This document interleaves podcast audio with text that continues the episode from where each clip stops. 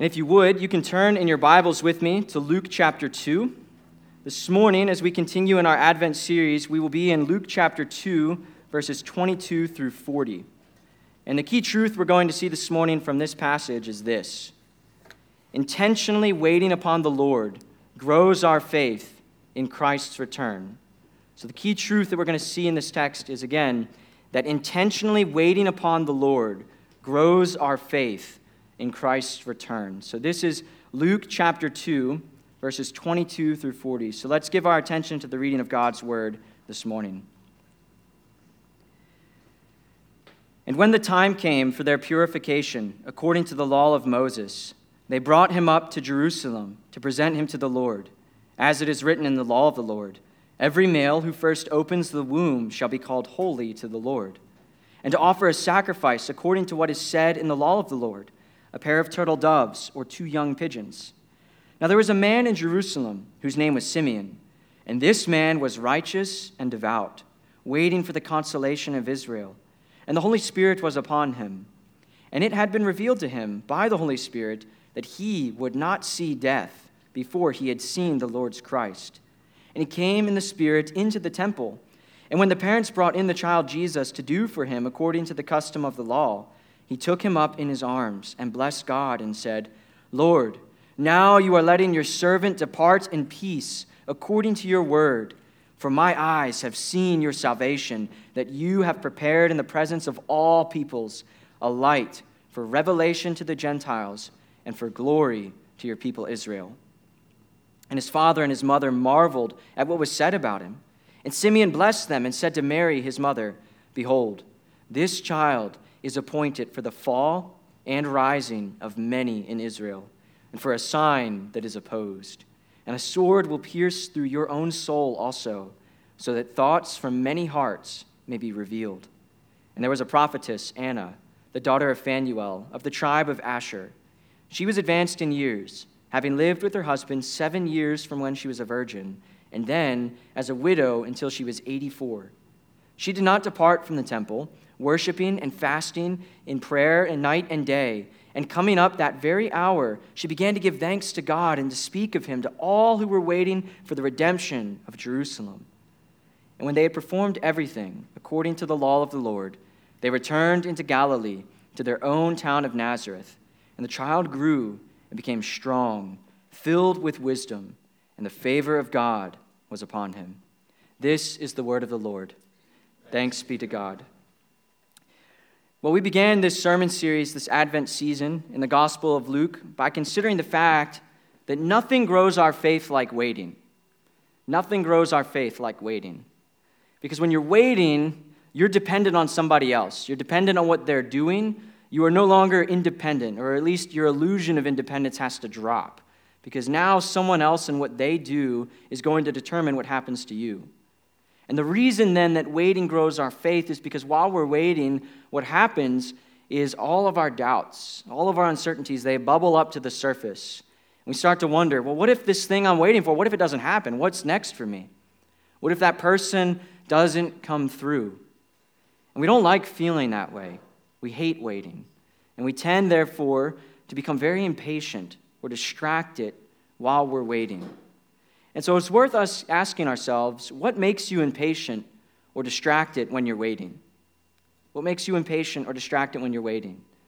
And that question is important because the ways you and I struggle to wait for very little things in life, like a sandwich in the drive through, your coffee, your dentist appointment, the way we struggle to wait in those things very likely reflects the ways in which we struggle to wait upon the Lord. If we say, Oh, I'm someone who waits upon the Lord, but every time I'm waiting for something, I get very impatient or sucked into distraction. I'm probably kidding myself about how intentionally I really am waiting upon the Lord. And so often, then in life, we're not waiting upon the Lord so much as we're impatiently doing our own thing and we'll credit God so long as things go the way we want to. But then the moment something doesn't go right, we have to wait because our plans don't pan out. We get impatient. We start scrambling. We get frustrated. We get angry. And what makes us impatient is we feel like I ought to be able to do something. I don't deserve to wait. I deserve to have what I want right now. I'm better than this. Or Other times, maybe we're not impatient, but we distract ourselves when we're waiting. Again, we don't like what comes up in our hearts and our minds when we're alone with our thoughts. If you've listened to Car Radio by 21 Pilots, that's what they're talking about. You know, you got to replace that slot with something to make noise again because when you are alone with your thoughts, you think, I don't want to be here. I need anything Candy Crush, YouTube, something to distract me while I wait here. And so, what's the alternative then to impatient action or to distracted passivity?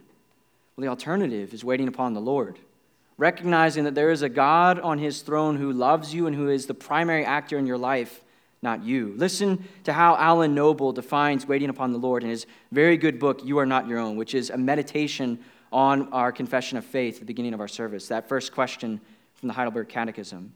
Noble defines waiting upon the Lord like this Waiting doesn't mean inaction, but action in rest, or more specifically, action resting in God's providence.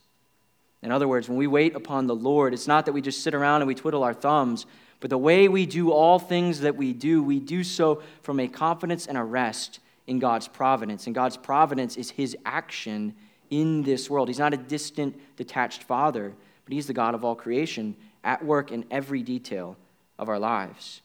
And in the passage we are exploring this morning, we meet two people who bear witness to Jesus when he comes to the temple for the first time. They are Simeon and Anna. And both of them had spent their whole lives waiting upon the Lord resting in his providence. When it looked bleak and grim, they still waited upon the Lord in all their days. And it grew their faith in the king that God had promised to send. And God used their waiting to prepare them to receive him. And as we'll see as we look at their example, God does the same in our lives today, helping us intentionally wait upon him as we look forward to Christ's return. So let's dig into the text together and see this pan out as we meet these two witnesses waiting upon the Lord. Now, as you look at verse 22 with me, you'll notice that Luke, before he introduces us to Simeon and Anna, he actually tells us more about Mary and Joseph. And what he highlights in these first handful of verses is this that Mary and Joseph were very faithful in observing God's law as they raised Jesus. They were faithful Israelites. They took God's word seriously and they built their lives upon it. And Luke highlights two particular things that they did in observing God's law. And the first thing was going to the temple to offer sacrifices for their purification when the time came, as Luke puts it. And so maybe you've spent time reading the Old Testament. You've been in Leviticus, Leviticus or Numbers and Deuteronomy, and you've read about these purification laws before, and you've always thought, what, what is going on there? I don't understand these laws. Well, all of these laws in the Old Testament, they were given by God to train the Israelites in their love for God. You may think, well, how, how does, what does this have to do with God's love? Well, it trained them to love God's holiness, to love the fact that He is God and we are not, that He is almighty, He is perfect, He is not stained by sin or death. Because in a fallen world, in a world marked by sin and its curse and death, that has an effect on us. It shapes us and makes us unfit to enter God's presence. And so there were certain areas in life where God had given the Israelites commandments and instructions to purify themselves, to prepare themselves to enter into his presence. So, for example, if you handled a dead body, there were certain steps you would take before you entered the presence of the God of life. And even with childbirth, this was another place where God had given instructions for how to prepare yourself to re enter his presence at the temple in worship. This wasn't because God had a low view of childbirth or of women, but remember, the curse affected childbirth, did it not? Genesis 3. What God says to Eve is there will now be pain in this because it has been changed by the fall. And so when that happens, although it is a joyous thing, there are also steps God gave Israelites to take to get ready to come back into his presence and worship. And so whenever we think about purification and uncleanness, and we come across that either in places like this in the New Testament or in the Old Testament, you have to remember being unclean or impure in the Bible isn't the same thing as being sinful. It just means the fallenness of the world has, has made you uh, need to take steps to come back into God's presence. And so the steps here would have been offering these sacrifices and remembering that we need God to make all things new so we can be in his presence. That's what Mary and Joseph were doing as they observed these laws. And the purification law that Luke has in view here came from Leviticus 12. It was there that God talked about okay, if you have a child, here are the steps to take before you come back to the temple. And so if a woman had a son, she would be unclean for seven days, and then on the eighth day, her son would receive the sign and seal of the covenant, circumcision. That was verse 21. We saw that last week. Jesus received circumcision on his eighth day. And then for 33 days, that woman would wait before coming back to the temple. And when she got there, she was supposed to offer a sacrifice. She would offer a lamb as a burnt offering and a pigeon or a turtle dove, a small bird, as a sin offering. But Leviticus also noted, it said, but if she doesn't have a lot of money, she can offer two turtle doves or two pigeons. And notice what Luke quotes. He quotes that provision for the poor, which shows us Mary and Joseph did not have a lot. Jesus was not born into a family that had everything. He was born into a family of modest means. His, Joseph, his adoptive earthly father, is a carpenter. He couldn't buy Jesus every toy. He couldn't even afford a lamb for the sacrifice. So he and Mary came and they offered the, the, uh, the offering for the poor two turtle doves or two pigeons. And so Jesus was born into an ordinary family, and they didn't have everything, but what they had was a love for the Lord, and they raised him in that. And so Mary and Joseph, they go and they take Jesus to the temple, one, to offer these purifica- uh, purification sacrifices. They are faithful to God's law. But they also go to present Jesus to the Lord at the temple. Notice the other thing that Luke quotes. This is in verse 23. He says, As it is written in the law of the Lord, every male who first opens the womb shall be called holy to the Lord. Now, your Bible may have a footnote. It tells you that comes from Exodus 13. Now, think about it. What had just happened in Exodus? Well, it was the Passover. It was the 10 plagues upon Israel as God rescued his people from the tyranny and the oppression of Pharaoh and the Egyptians. And that 10th plague was the loss of life for Pharaoh and every Egyptian's firstborn son, not only for humans, but even for their livestock. And on the heels of that, God turned to the Israelites and he said, Listen, from this day forward, the firstborn male, for humans and for animals, you will set it apart from my service. And when your kids ask you, Why do we do that? You'll tell them, It's because the Lord rescued you with a strong hand from Pharaoh. In other words, God gave them this practice so that they could introduce every generation that followed that didn't see in person God's mighty hand deliver Israel, they would know this is your God. This is what he has done for our people down through the generations. And we remember that by setting apart the firstborn male, whether animal or human. Now, later on in Numbers 18, God added additional instructions and he said, Listen, the, the men who will actually be literally set apart will be only from the Levites. The Levites were the tribe who would serve in the temple. For the rest of the Israelites, they would bring their firstborn son to the temple, and they'd pay uh, five shekels of silver as a redemption price. So the son was still set apart, but then he would go back and live with their family. That is what Mary and Joseph are doing here for Jesus. And yet, think about it. So at Passover, remember what God had the Israelites do in Egypt. They offered a lamb and put the lamb's blood over the doorpost, so that the angel of the Lord, when he came through and struck down the Egyptian firstborn, passed over the Israelites' firstborn. And now here is God's son, made flesh, now Mary's boy, carried by her and Joseph to the temple, brought there. The five shekels will be paid. But in doing this, in obeying God's law perfectly, Jesus is being prepared as the Lamb of God who will offer his blood for your sins and for mine. So there is deep meaning being woven together here as the Lamb of God is not only fulfilling this law from the Passover, but he himself is preparing to be the one upon whom God's wrath will not pass over, but will fall for me and for you so that we could be redeemed. So there is much happening in these first few verses. Now, as we look at that, uh, Luke then introduces us in verse 25 to a man in Jerusalem. And this man is named Simeon. Luke doesn't tell us very much about Simeon. We don't know how old he is, although it seems like Simeon was advanced in years. Because Luke talks about the way that the Spirit had revealed to Simeon that he would not die until he saw the Lord's Christ. So remember, the Lord's Christ, that's the Messiah, the anointed one, the promised king who would come and fulfill all of God's covenant promises for his people. God told Simeon, You will see him come before your days in this life are over. And so Simeon, receiving this word from God, receiving this hope, he waited upon the Lord all his days. Every day, he would, he would go to the temple and he would look and he'd wonder, is this the day that I will see the king that is coming? And he didn't waste his waiting.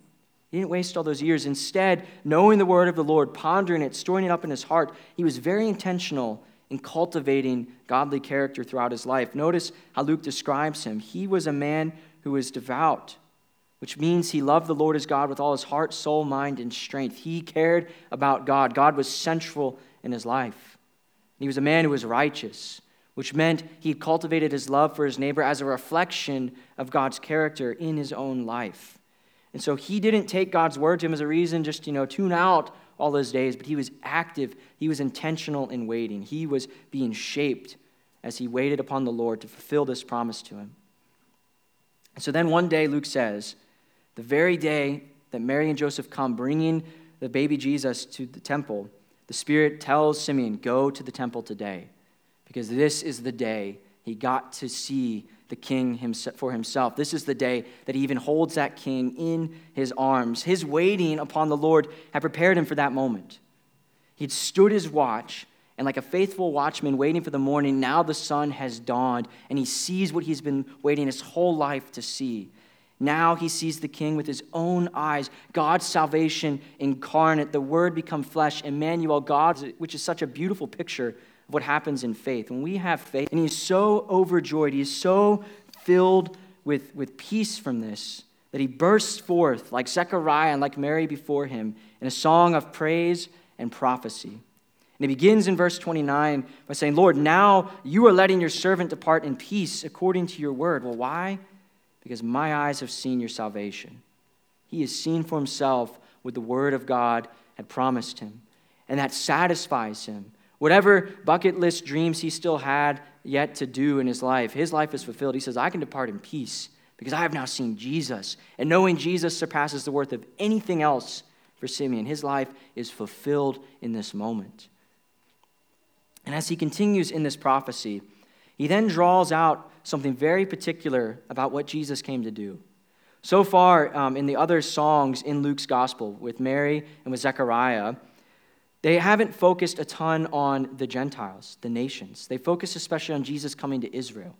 But here, Simeon picks up a thread from the Old Testament, from the Abrahamic covenant, when God promised that he would use his people, Israel, to be a blessing not just to themselves, but to all the nations of the world, that he would work through Abraham's descendants and ultimately through Jesus to draw to himself people from every tongue, tribe, and nation. This promise is not boring Bible trivia. This promise is your and my only hope.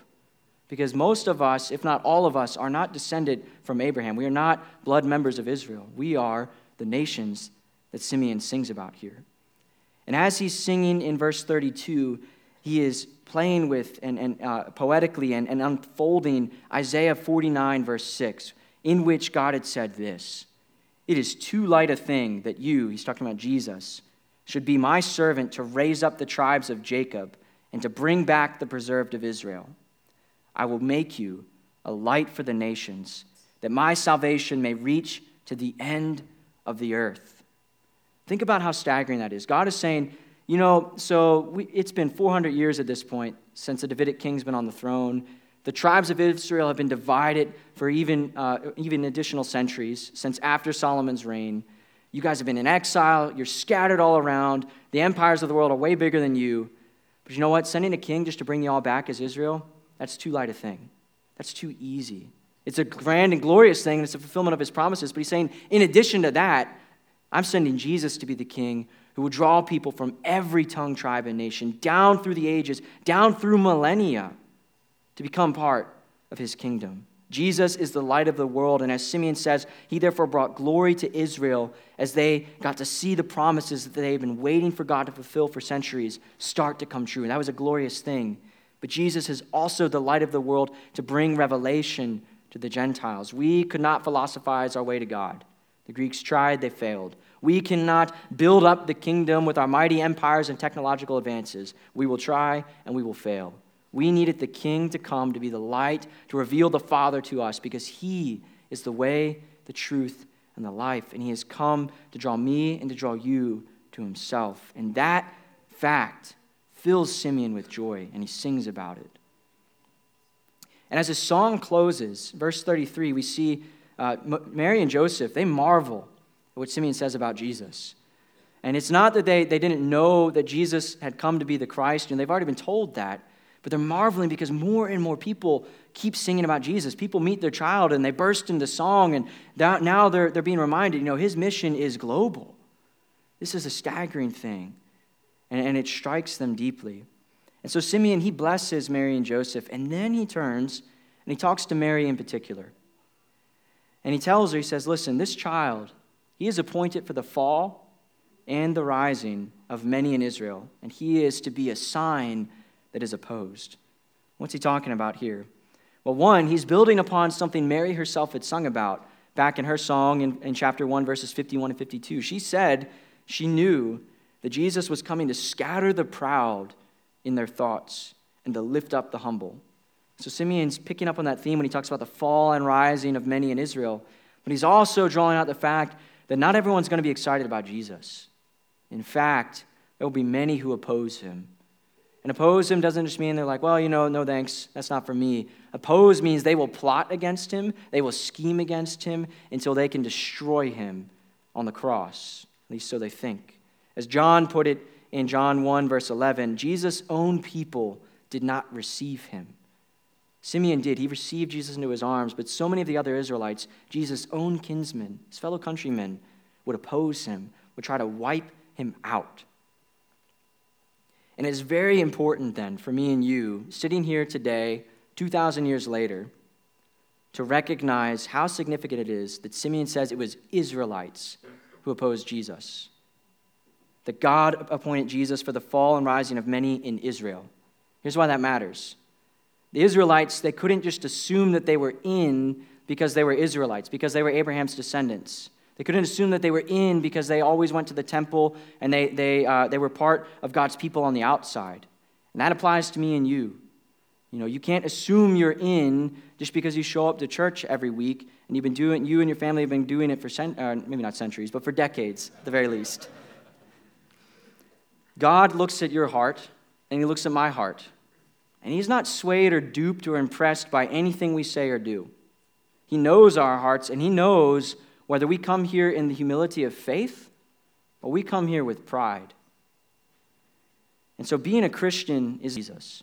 Christians are those who, by faith alone, by grace alone, and in Christ alone, have been saved by God and wait upon Him.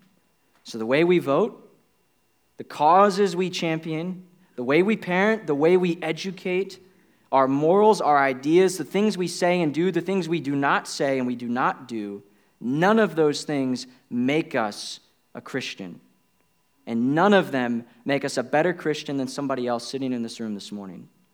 Do you believe that? Is the Lord exposing our pride and showing us ways where actually I don't live like that's true?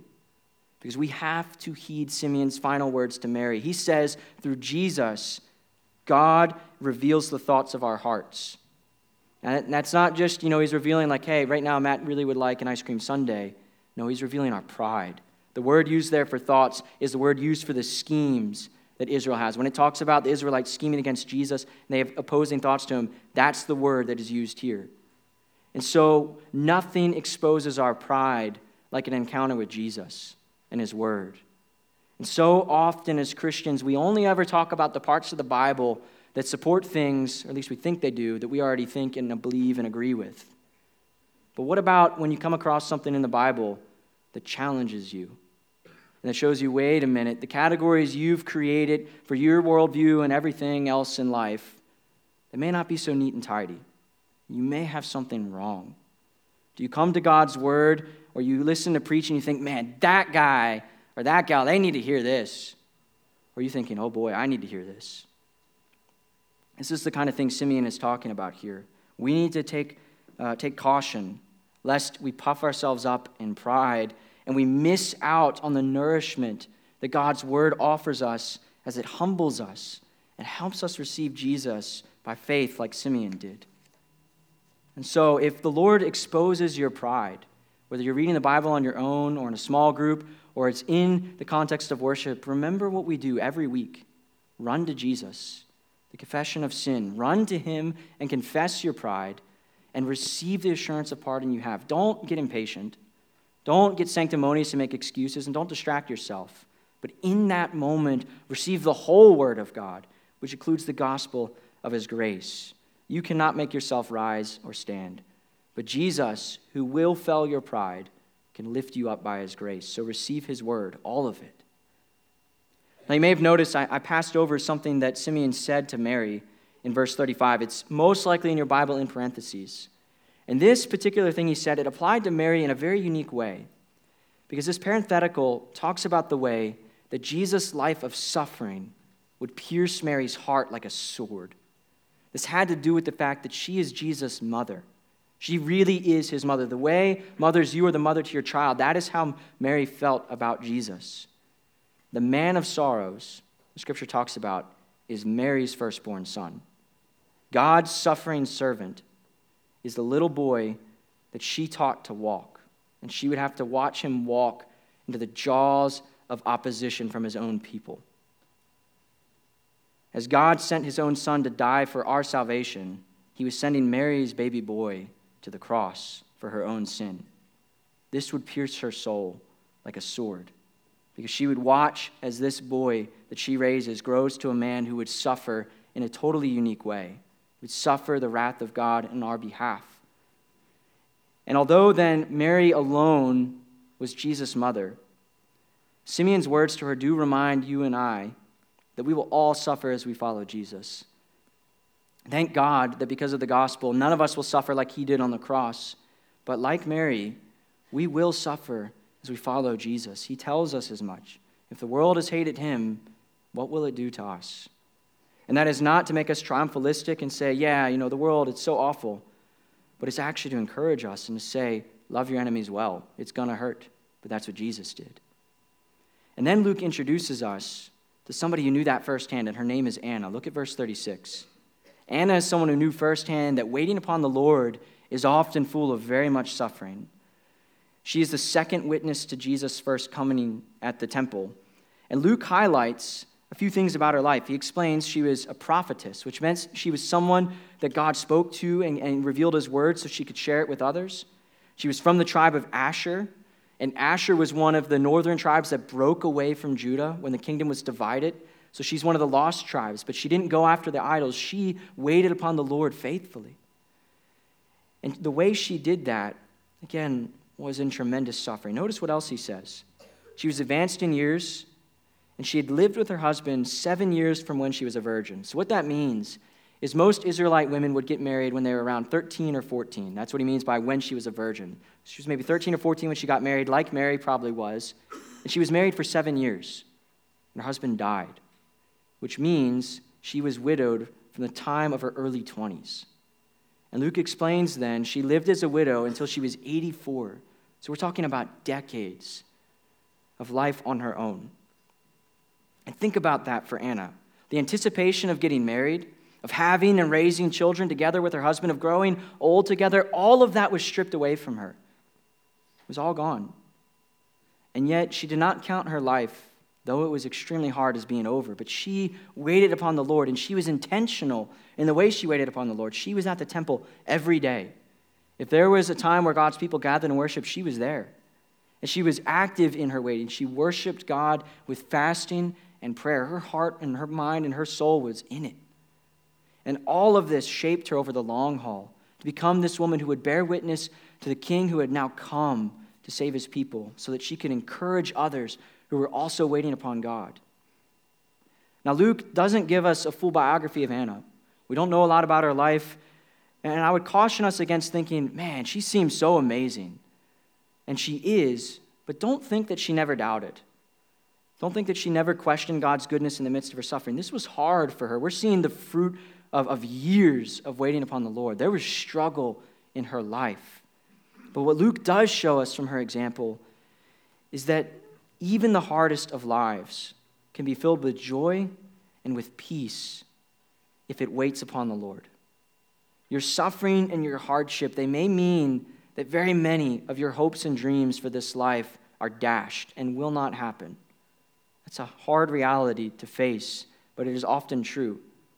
But at the same time, The gospel of Jesus Christ means that your suffering does not block you from a rich and meaningful life as a member of God's family, the church. In fact, we, the church, need each other when we are going through suffering. Like Anna, your example can help you minister to other church members when you are faithfully waiting upon the Lord in the midst of suffering. There's no rubric for that in the world. It's interesting. You know, Josh mentioned how we found the verse, to all creatures of our God, and can we never sing it because we're allergic to suffering. We're allergic to mourning. We don't know how to deal with that, but we need to bring it in. And so when you're going through hard things, we need you here with us. And, and we know you need us too, and we want to stand our watch with you. And so, Anna, when she, notice how Luke explained, she was encouraging other people who were waiting upon the Lord. People would listen to her. Because when Anna spoke to you and said, Hey, wait upon the Lord, you know she has been living this out. If she says she's doing that, she's been doing it for real. And her example and her encouragement had weight, it had substance. So she was someone who was very much equipped to be used in the life of God's people and all sorts of fruitful and ordinary and absolutely beautiful ways. And so, as we think about her and Simeon together, they also remind us that you are never too old to play a meaningful role in the life of the church. I think about this very often as a youth pastor because the number one assumption that adults have about ministering to students is that eventually you hit some unspecified age where you're too old and not cool and relevant enough to minister to young people. And that's bogus because Anna and Simeon prove otherwise. They embody Psalm 145, verse 4, which says this, and this is the biblical definition of youth ministry One generation shall commend your works to another and shall declare your mighty acts. What is youth ministry? It is the older generations commending the character and person of our God and his mighty acts to the next generations. Super simple. And Anna and Simeon were doing it. They were part of the older generations who had faithfully stood their watch through all their suffering, all their days, and they're passing on everything they've gleaned to those who are coming up behind them, to Mary and Joseph as they prepare to parent Jesus, to Jesus himself. And so their example has much, much to teach us. You know, so often as you think about the way people talk about generations today, is we're obsessed with generational labels. You've got boomers, Gen Xers, millennials, Gen Z, whatever's going to come that my kids are in. We just haven't made up a cool name yet. But so often we talk about these generational differences like we're talking about different species. But we are really silly if we think the generational differences, one, apply to every member of each generation in the same way. Not all millennials are self obsessed and on social media. Not all Gen Zers think the same way and like Spider Man, although most of them do. Not all boomers complain about politics on social media all day. And not all Gen Xers are just lost in the fray. You know? So that's probably landing on all of us in some pretty painful ways. But think about all the damage then that is done when all we do is talk about each other with these pointless labels. Again, if you're a sociologist, you need this stuff because you need research funding. And the way you get that is you catch people's attention with fancy labels. But again, we are silly if we think, one, that those labels apply to everybody equally. And we are far more silly if we think that those labels can get in the way of our God ministering to his people from one generation to the next. Think about Ephesians 4 5 through 6. There is one Lord, one faith, one baptism, one God and Father of all, who is over all and through all and in all. So the times change, the people change, the labels change, but our God and his gospel do not change. And so the biggest threat to the future of the church is not generational differences. The biggest threat is us becoming too impatient and too distracted as we wait upon the Lord that we therefore forget about the next generation and we don't minister to them. We talk about them in their presence, but we never talk to them. Let's be like Simeon and Anna. Let's not do that. Because notice, too, Mary and Joseph, they're another example of raising the next generation to wait upon the Lord. And notice how they do it. They do it with Jesus. They're raising Jesus, who is God's Son incarnate. And yet, it's not like God just raised, you know, through Jesus to any old parents who didn't take him seriously. No, Mary and Joseph, five times it's said in this text, they are faithful in obeying God's law. Think about what this means. We heard in our assurance of pardon Jesus is the way, the truth, and the life. And he has taught the way of the Lord. He is taught the truth of Scripture. He's taught to live in prayer by Mary and Joseph. We have to remember the truth of the incarnation. Jesus is truly God, and he became truly human, which means as an infant at the temple here, he's not doing calculus and reciting Psalm 119 in his mind.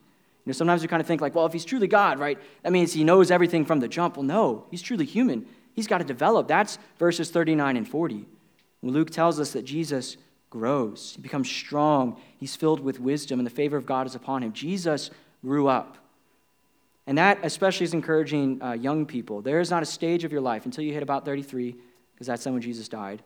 But in the turmoil of adolescence, Jesus was there first before you. And he knows that. He grew up. He never sinned.